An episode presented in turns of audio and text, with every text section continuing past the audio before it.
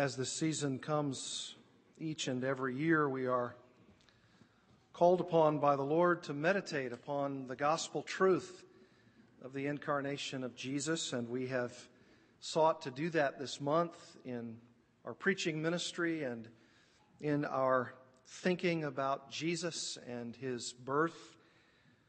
As I was thinking about what we might meditate upon tonight, I thought about the expression which is very familiar to us, this, that, and the other thing. You're all familiar with that expression.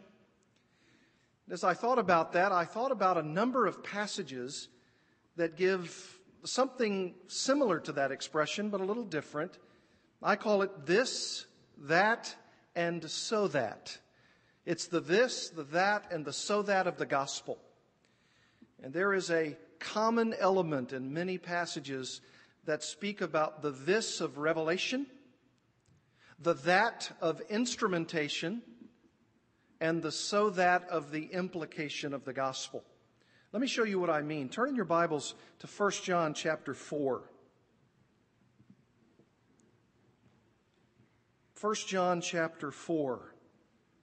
This might be a meditative thought that you can carry long after we're through tonight, celebrating this birth of our Savior many years removed, by thinking of this concept of this, that, and so that. It's very, very clear, very, very wonderful as we think through the issue of the gospel in 1 John chapter 4.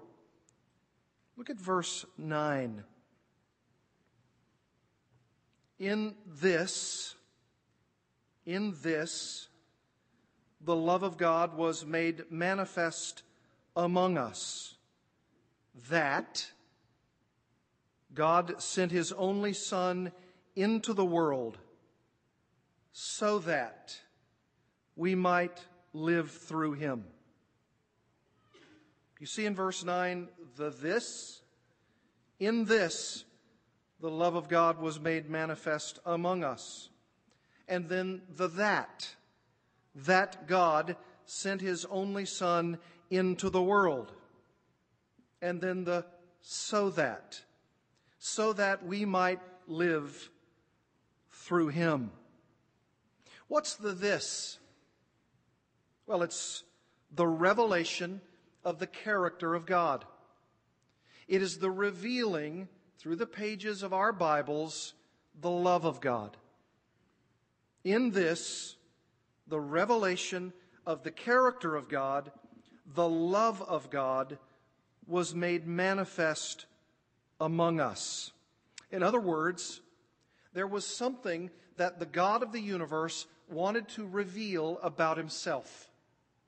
And what he wanted to reveal about himself was his love for mankind. That's where it begins. The revelation of the character of God by our privilege, the inestimable privilege of seeing the love of God in action. That's the this. In this, the love of God was made manifest among us.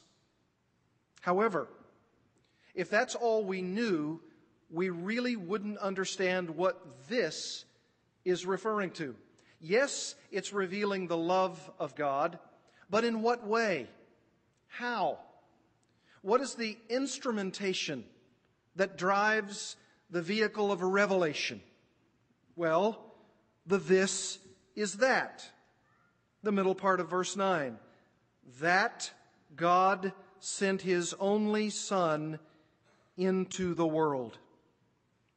The this of the first part of verse 9, the revelation of the character, namely the love of God, is seen through the vehicle, the instrumentality of bringing that love into the world through the death of God's Son.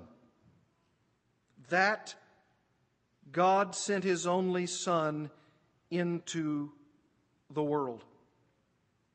In other words, John says this: if you want to know how God has revealed himself in the magnificent expression of his love. Here it is, that God sent his only Son into the world. That's the expression of the love of God. God did not, God would not, God cannot more and truly and ably and capably manifest the revelation of his love to the world except in the sending of his Son to that world. The ultimate expression. He couldn't, he wouldn't, he most capably, most ably, most perfectly manifested the love of God, the revealing of his love through the instrument of the cross. That's the that of the this. This God who loved mankind expressed that love with a that.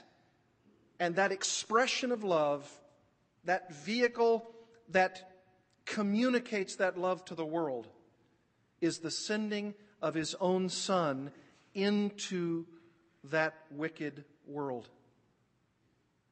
Now, if that's all there was, you and I might muse by saying something like this.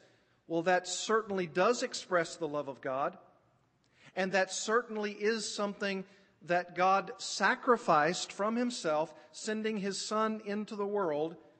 And that's something that does reveal, interestingly, maybe even in some sense compellingly, the love of God. But how does it relate to me? How does it apply to me? Or we might say, what are the implications for me?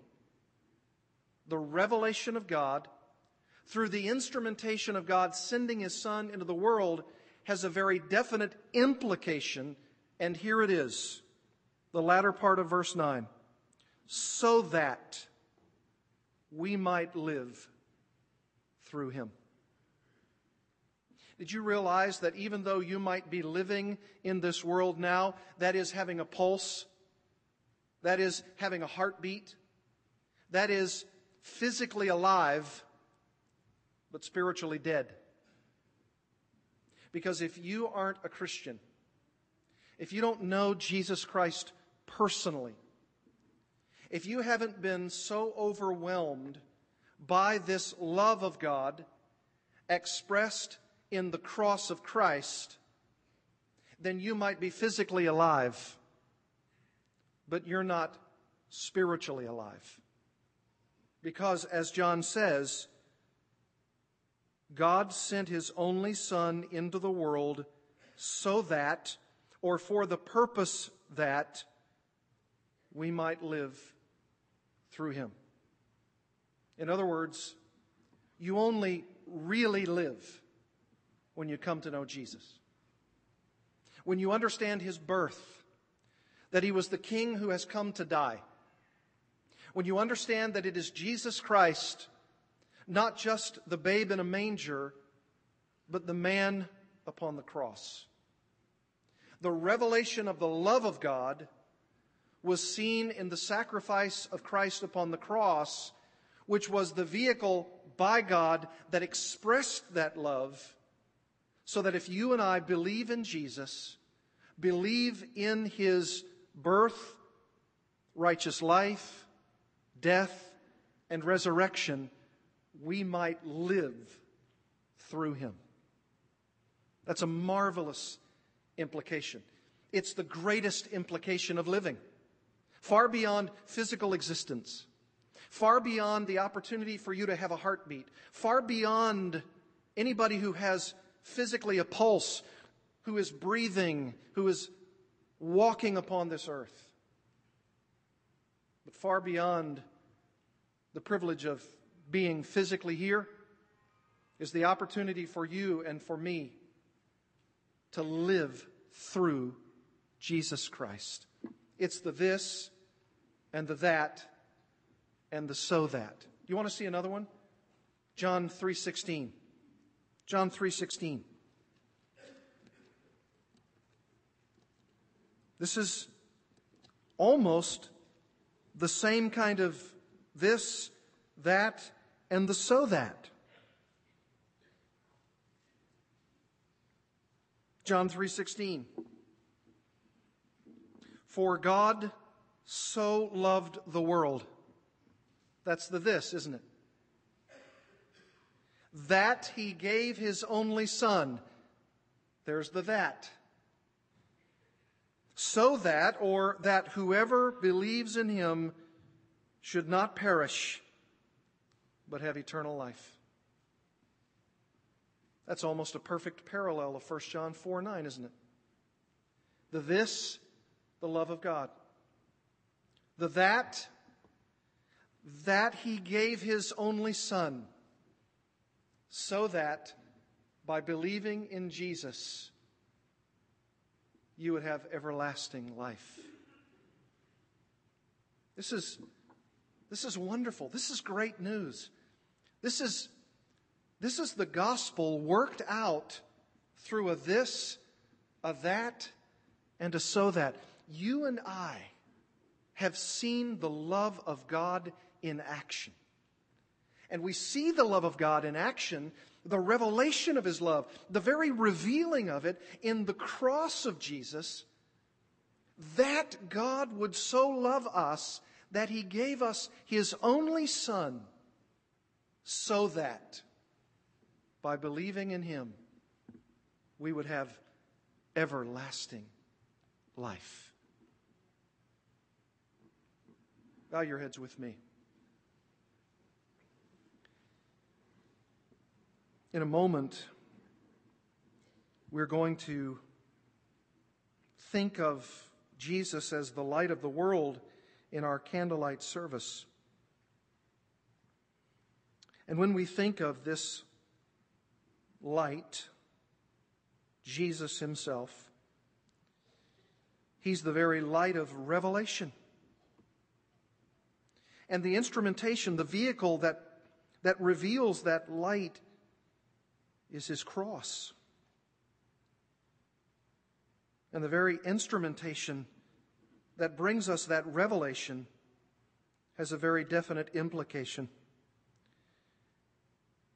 And the implication is, if we believe that Jesus is the Son of God, and if we believe in him, his death, his burial, his resurrection, we are granted eternal life. What a grand implication. The grandest implication of them all. But it is also true that to deny the revelation of God and his love by dismissing the vehicle that has brought that revelation, the cross of Jesus, brings a very sad implication. And that is, instead of eternal life, eternal death, separation from God, judged by God.